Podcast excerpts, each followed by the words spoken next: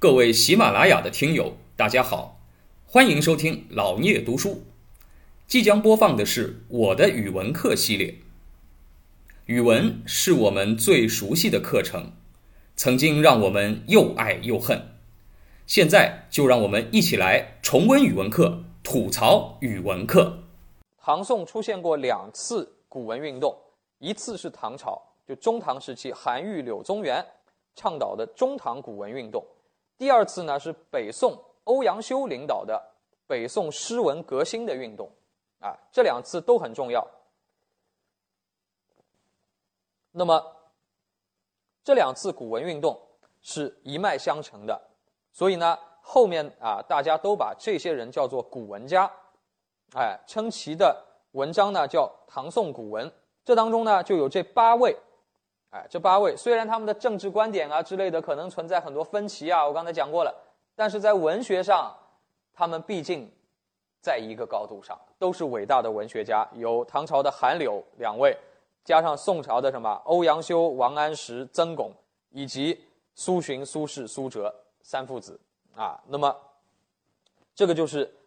唐宋八大家啊。这个唐宋八大家他们的这个文章这个很多都流传至今这个对于后世这个写文章有很大的示范性的意义使我们中国有一个漫长的散文史的传统就否则呢，你看一直发展下去，那变成我们最后这个写文章就变成一件很不自由的事情了。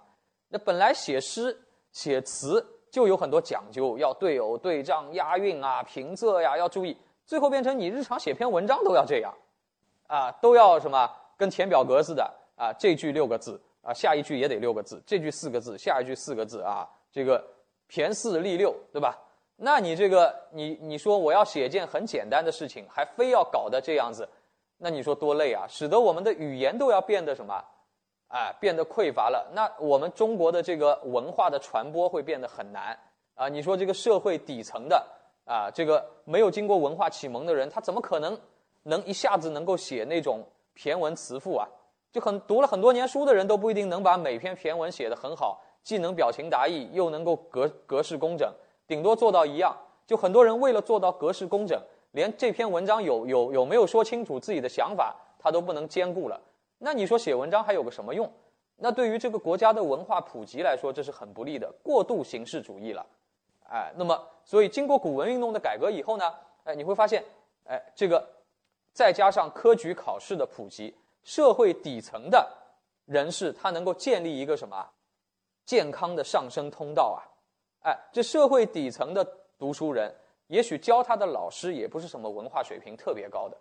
但是呢反正大家都写散文嘛，只要能说清楚自己内心的观点想法就可以了，不要很好的形式的。那么他的启蒙至少能够做到，对吧？大多数人能够受到一个好的启蒙教育，对于社会的正常流动有好处否则就像魏晋时候写骈文造成什么？造成就是最后这些文化都掌握在极少数的什么贵族家庭的手里贵族家庭他从小受很好的教育，他是骈文能写得很好呀。但你普通老百姓我跟谁学去呢？这我学不了所以它降低了这个入学的门槛，你发现吧？所以不光是对文学有用，对社会的正常流动也有用，对于国家的大一统当然也有帮助所以你看唐宋以后，我们国家基本上长期处在大一统的状态下，不会出现什么所谓的贵族封建割据这样的格局，这个跟文化传播也是有关的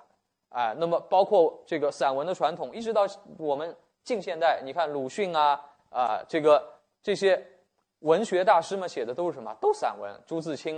这样一些人，是吧？这个是我们一个漫长的散文传统，这个跟唐代的古文运动有很大的关联性